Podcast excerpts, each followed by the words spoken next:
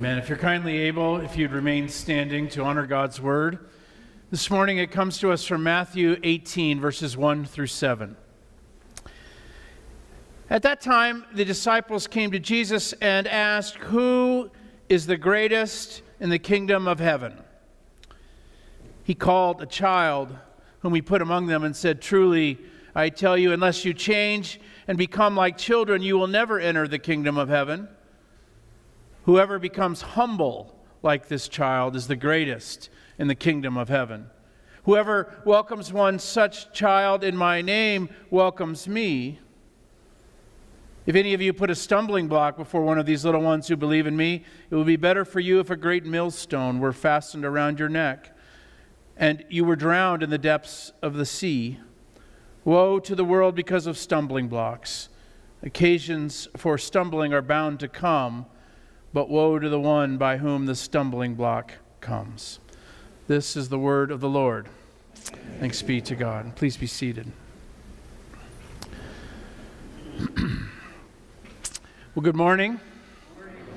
Welcome to those who are participating online, worshiping with us. We're so grateful that for your presence that you are with us this day.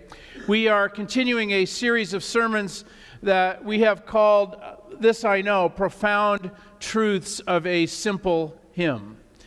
Uh, this morning we are going to be looking at the phrase, little ones to him belong. Let us pray. Oh Lord, these words are yours, and thus it is you who should speak them. Do that, we pray, through the power of your Holy Spirit and so may our minds and hearts be open and receptive to hear your eternal word, your word that does not change. Amen. You know, our society seems to be fascinated by the question who is the greatest? Ubiquitous debates can be found online, in the media, arguing over who is the greatest, the greatest sports star, um, the greatest at each position throughout history. We, we have come to call these people the GOAT. They are the GOAT of their position, the greatest of all time. They say, they mention people like Tom Brady. He is the GOAT of all quarterbacks. Or Michael Jordan, the GOAT of basketball. Muhammad Ali claimed that he was the greatest of all time. It's not just sports, it's also politics. We love ranking and discovering and debating who is the greatest. Who is the greatest president of all time, we, we say. Lists are made, debates ensue. We want to know who is the greatest. I, I did a dangerous thing this, this past week. I, I actually looked this up on the internet. I wanted to find out who is the greatest of all time. And there is a list, and apparently, the greatest humans of all time apparently people have weighed in on this. And so this is all of us, and this is a collective. And again, this is the internet, which is always true. But it, they came up with a list, the top 10 greatest humans of all time. Now, thankfully, and I'm so thankful for this, number one greatest human of all time listed was Jesus. Amen? That's wonderful. Sometimes we human beings do get some things right. Jesus is number one. Uh, but then the list gets really interesting. After that, number two greatest human being of all time, Martin Luther King. Interesting. Uh, number three, Albert Einstein. Uh, number four, Muhammad, the prophet. Then Abraham Lincoln, Gandhi, Buddha, Moses, Nelson Mandela, number nine. Number 10, are you ready for it? Michael Jackson is number 10. wow. He came in just a little ahead of Leonardo da Vinci. It's very interesting. Clearly a flawed list. There isn't a woman to be found on this list, and anyone worth the salt knows that it, the first 10, 15 are all women, the greatest human beings of all time, so this is deeply flawed. But it raises the question what and how, how do we measure human greatness? How do we measure? We, we want to, we're fascinated by this. And wouldn't it be wonderful to hear someone say about us, you know, they're really great? What's the measure of human greatness? How we answer this question has both personal and cultural relevance. In our gospel text this morning, we read that the disciples came to Jesus and they asked, Who is the greatest in the kingdom of heaven? Now, Mark records this story also in his gospel, but he gives us a little more information.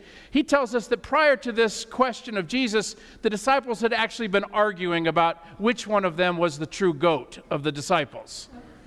They've been arguing about this, and there was some internal strife. But they come to Jesus and say, Well, who's the greatest in your kingdom? Now, notice something important here.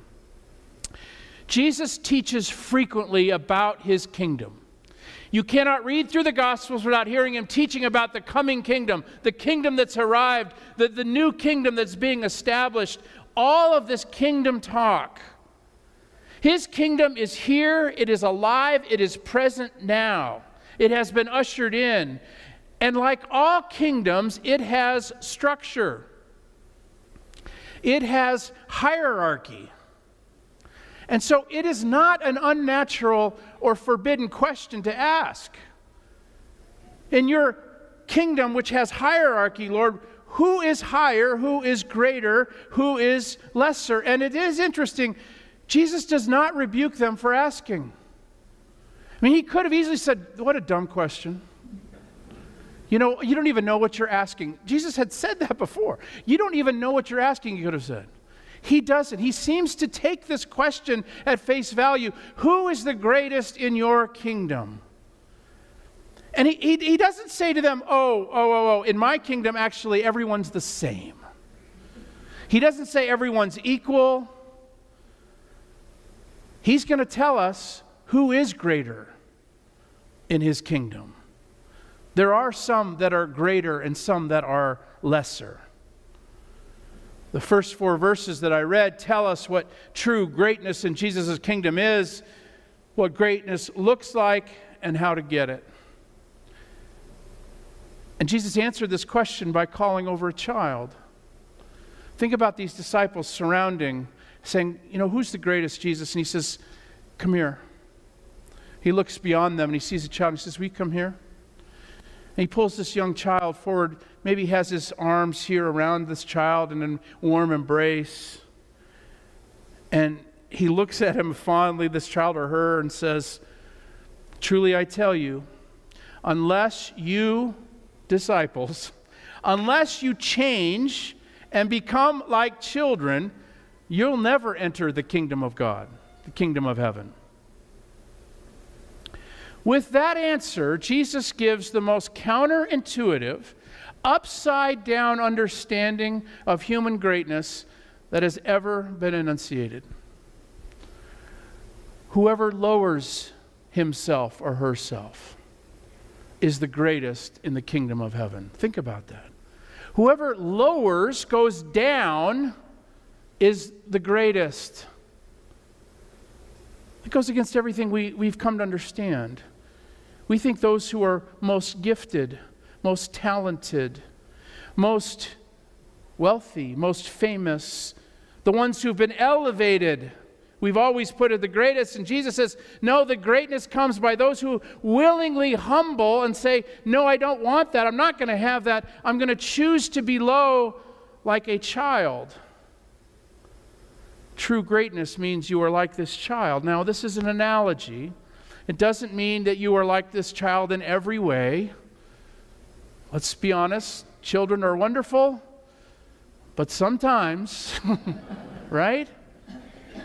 Jesus is not being literal here. This is an analogy. He says, I want you to lower yourselves like a child. Um, what does he mean by this? Well, children have, one, one of the meanings of this is that children have a total lack of grasp of social status. They just don't see it. They don't know it. When they walk into a room, they're not going to say, she's great or he's great. They, everyone is on equal footing with children. They don't have the same sense of dignity that adults have. They will stoop to do things that adults would never do. They will walk right up to the Queen of England without any sense of who she is or how you should relate to her. They don't know. Everyone is treated equally. Jesus says, The greatest in my kingdom is someone willing, choosing to be humble. They may have been given, they may have all kinds of resources, they may have all kinds of giftedness, but they have made a decision to climb down and lower themselves. Someone willing to be humble, someone choosing to serve others. Someone willing to say, You take the seat of honor, you go in front, you go first. Jesus is saying that's what true greatness looks like humility. This response and this definition of greatness turned much of the first century debate and our debate on its head. He does not dismiss greatness as something that should not be desired but he gives us an entirely different way to find it and to achieve it. He transforms the disciples in our understanding of true greatness. The way to be first in Christ's kingdom is to be the last of all and the servant of all. It is to put others' needs before ourselves, to not think of ourselves as above any task that might be seen as trivial or lowly. Greatness is achieved through humility. Spurgeon said this Charles Spurgeon said, This is the only way to get to the front of Christ's army. He who would be chief must always be aiming at the rear rank, willing to do the most humble service, and to be the lowest menial in, the mas- in his master's service. Only in this way can we rise. In Christ's kingdom, the way to go up is to go down, sink self, and you shall surely rise. The ones who willingly go down, humble themselves, do the tasks, the, the difficult things that everyone else says, I would never do that. Christ lifts them up to great position, greatness in his kingdom. Now, we live in a culture obsessed with fame, with achieving greatness, something to grasp and to hold on to and to get, so that we can look down on others or lord it over others. But Jesus explains that we will find true greatness only through serving others. In our interactions with other people, our first question should be how can I best serve this person? And Jesus says, I want you to look at this child. Look at how they operate. But later on in this passage, Jesus will kind of change the terminology a little bit. He says, he, he doesn't mention children, he says little ones. He refers to them as little ones. Now, you might think that this is a synonym, but not quite. When Jesus talks about welcoming these little ones, the Greek word for little ones is anyone who is weak, poor, marginalized, people at the bottom of the social ladder. People who are great in his kingdom are the ones who quietly, serve, who bring alongside and come alongside those who are weak, who are poor, who are marginalized, those without home, those trying to build a better life. Now, this teaching could easily and often be seen as sentimental. Sometimes we do this. We, we sing this song, Jesus loves me, this I know, little ones to him belong, and we sentimentalize it and we think, oh, well, that means that Jesus was, you know, he was just a really meek, and he was one of those adults that children just liked. He was one of those adults, you know, those adults. I, you know, we envy them a little bit. The one that just naturally in a room, the children just fly on his lap and her lap. That's, we might sentimentalize this a little bit to say, well, maybe that's what we sing, and that's what Jesus was like. Little ones to him belong. He liked little children. But really, what Jesus is doing is remarkable. It's revolutionary. He's turning our understanding of greatness upside down. He's actually upending the whole social order. This teaching has great social impact. It teaches us to not look down on people, but to serve them, to willingly become a nobody. If we were, as a society, to follow this teaching, it would have great implications in how our society works. Tim Keller points out there was an article written a few years ago in the New York Times that was fascinating. It was written by a, a secular sociologist, and he, he had been studying how the Ivy League schools were formed Princeton, Yale, Harvard.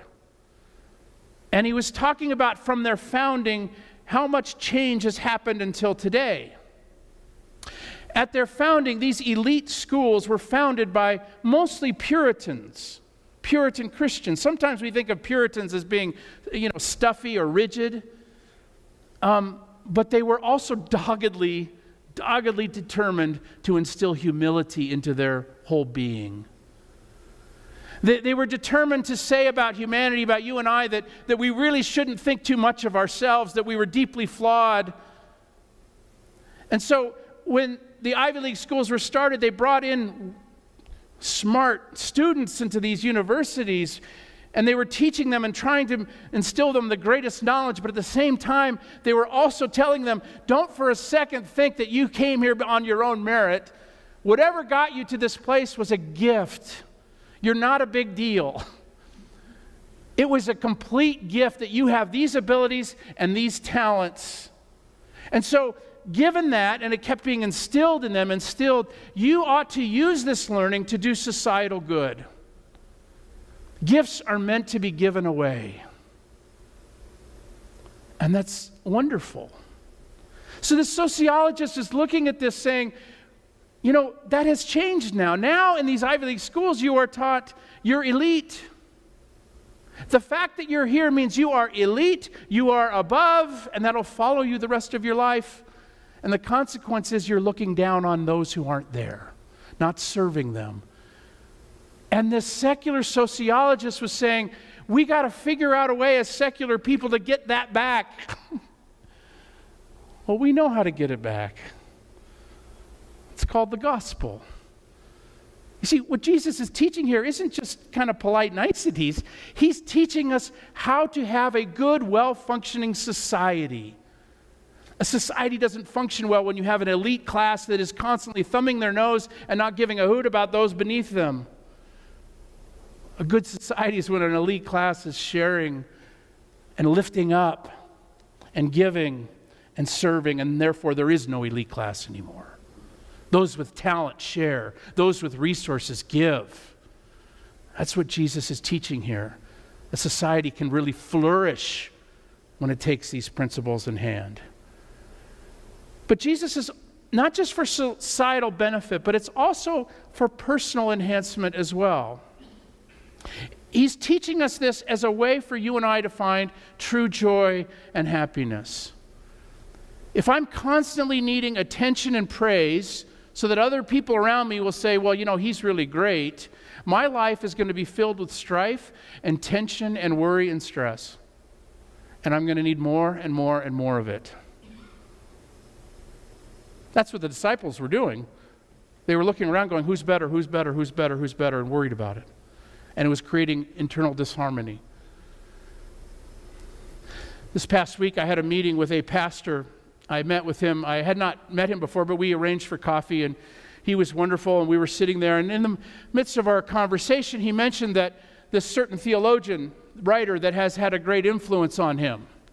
And before he finished his sentence, I said to him, Well, I interrupted him and I said, Well, you, you, I need to tell you something. He was my professor in college, and um, I, I know him, and he was a mentor to me. And we continued our conversation. And this, that was all true, by the way. And I was leaving, driving away, thinking about this passage. And the Holy Spirit began to speak. And I'd love to tell you what the Holy Spirit said, but it wasn't very nice. the Spirit said, Why did you do that? Why did you say those words to him? What were you trying to accomplish? I wanted this pastor to think I was somebody. I wanted him to think that I was actually a real somebody he ought to look up to. Why? Because I was next to somebody and I knew somebody, and, and I do that. Why? I mean, I need, why do I need that praise and that attention? I didn't need, that didn't add anything to our conversation. I'm not proud of that. You know, it's like if I walked into a room, imagine there was a room of about 30 people And I was in this room, and suddenly walking into that room, Tiger Woods walked into that room. Can you imagine what everybody do? Tiger Woods comes into the room. Everyone, you know, especially if you're a golfer, you would have been starstruck. We'd be like, wow, Tiger Woods is in the room with us. But imagine for a minute if after 10 minutes in that setting, I began to tell people, yeah, Tiger Woods, great golfer, but hear me out. In high school, I played on the golf team. I did. I was um, second team honorable mention. Did you know this? I was. And what if I began to ask people and kind of demand, I need a little of the attention? I should be getting some of this praise, right? Imagine if I was in a room and there's about 30 people and musicians and, and the like, and in walks Johann Sebastian Bach, right? He walks into the room and everyone, oh, wow. But you know, after about 10 minutes of this, I start to think, well, wait a minute. And I tell people, you know, you need to know. I mean, I'm not a bad musician myself. I mean, I had a bell solo once at the church. I didn't miss a note. Nailed it. I mean, think about how absurd that would be. Think about how, on an infinitely greater level, infinitely greater level, how much bigger Jesus is. How much more awesome than Tiger Woods or Bach?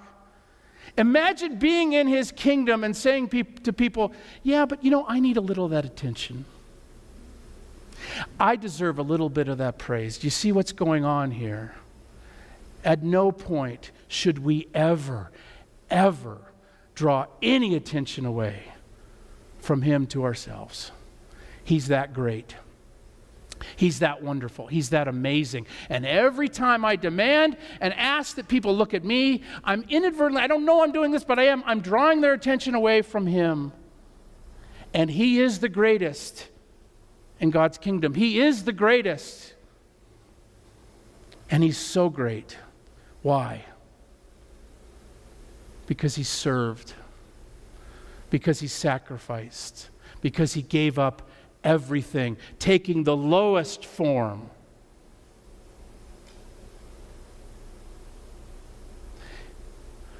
The Bible says that when one sinner repents, they throw a party in heaven laughter and joy.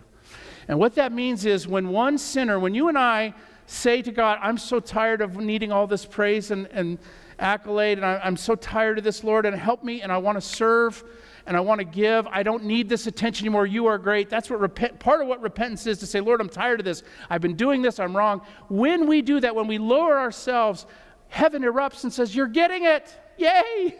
They start cheering. You see, friends, there are great, great people in this room right now. Great. But they're not telling us they're great. And they're doing quiet, humble things unnoticed. But in heaven, they're cheering. And that's so wonderful. I love this passage because it's so democratic. I don't care what has happened to you in your life. I don't it doesn't matter what your giftedness is, what your talents are. Maybe something terrible's happened to you. Maybe you've been through a lot. Well, guess what? Today you can make a choice to be great. That's the good news of the gospel. You can make a choice to serve and to give anonymously and to sacrifice, and heaven will erupt in cheering applause and say, Wonderful, well done, because you will start acting the way Jesus acted. And our challenge in his kingdom is to become little Christs. That's what he loves and wants. Little ones to him belong. It's not for the proud, he loves the weak. He loves the humble. He gathers them around. And He asks you and I to welcome them, to be on the same level, and to serve. When former presidents of the United States come to New York City, they stay at the Waldorf. There's a presidential suite um, designed for them at the Waldorf, but um, not Jimmy Carter. And I know when I say Jimmy Carter, there's political ramifications. Some of you don't think, or we have images of him, whatever his politics are, but, but hear me out. Whatever else is going on here, a former president is elite, right? They have that for life. Jimmy Carter stayed at the Harlem YMCA. That gesture says a great deal, I think, about his humility, more than words. In 1984, when Jimmy and Rosalynn Carter first came to New York City to work for Habitat, they rode on a bus, a Greyhound bus with everyone. Um, they arrived from Plains, Georgia. They came in, under the Lincoln Tunnel. There was a big sign that said, Welcome, President and Mrs. Carter. Um, there wasn't a big ceremony, but they went directly to the church that was going to be their home, and they were going to work on building a house for the poor. And the pastor of the church came right up to him and said, President Carter, we do have a men's dormitory and a women's dormitory over there, but we're not going to ask you to stay there, obviously. You're president. Um, so we have fixed a presidential suite for you. It's all decked out with your own private bathroom. Um, We've been working on it all week. It's all set for you. But President Carter stopped and he said, Wait, wait, time out. He thanked the pastor and he said, Listen, this is a great honor you've given me. I'm grateful. But, you know, on this bus ride into New York City, we've, we're talking to a young couple that was on the bus with us, and we got talking to them and found out that they were just married yesterday afternoon. They're on their honeymoon. They used their honeymoon money for the opportunity to build houses for poor people. Would you please allow me to let this wonderful young couple use the presidential suite and turn it into a honeymoon suite? We'll stay in the dorms. And everybody began to cheer. He set aside the prerogatives of the office. He had a right to it. But I don't think he was thinking status at that moment. I really believe he was thinking kingdom. Friends, most of us were brought up to expect others to serve us. It's like in our DNA, and it seems so normal and natural to be served by our spouse, by our parents, by our employer, by our government, by our church. We don't want to join a church that requires us to serve. We want to join a church that serves our needs, our tastes, and our views. And sometimes that's hard to admit. But what if we were to be a church that welcomed everyone, the poor, the weak, and served? What if status meant nothing to a community of people? What if our great joy was to welcome and serve others? As your pastor, I look out and I see greatness in this congregation. It's wonderful. Jesus says we have an opportunity to be great. We can willingly choose to be little, to be humble. And little ones belong to Him. Let us pray.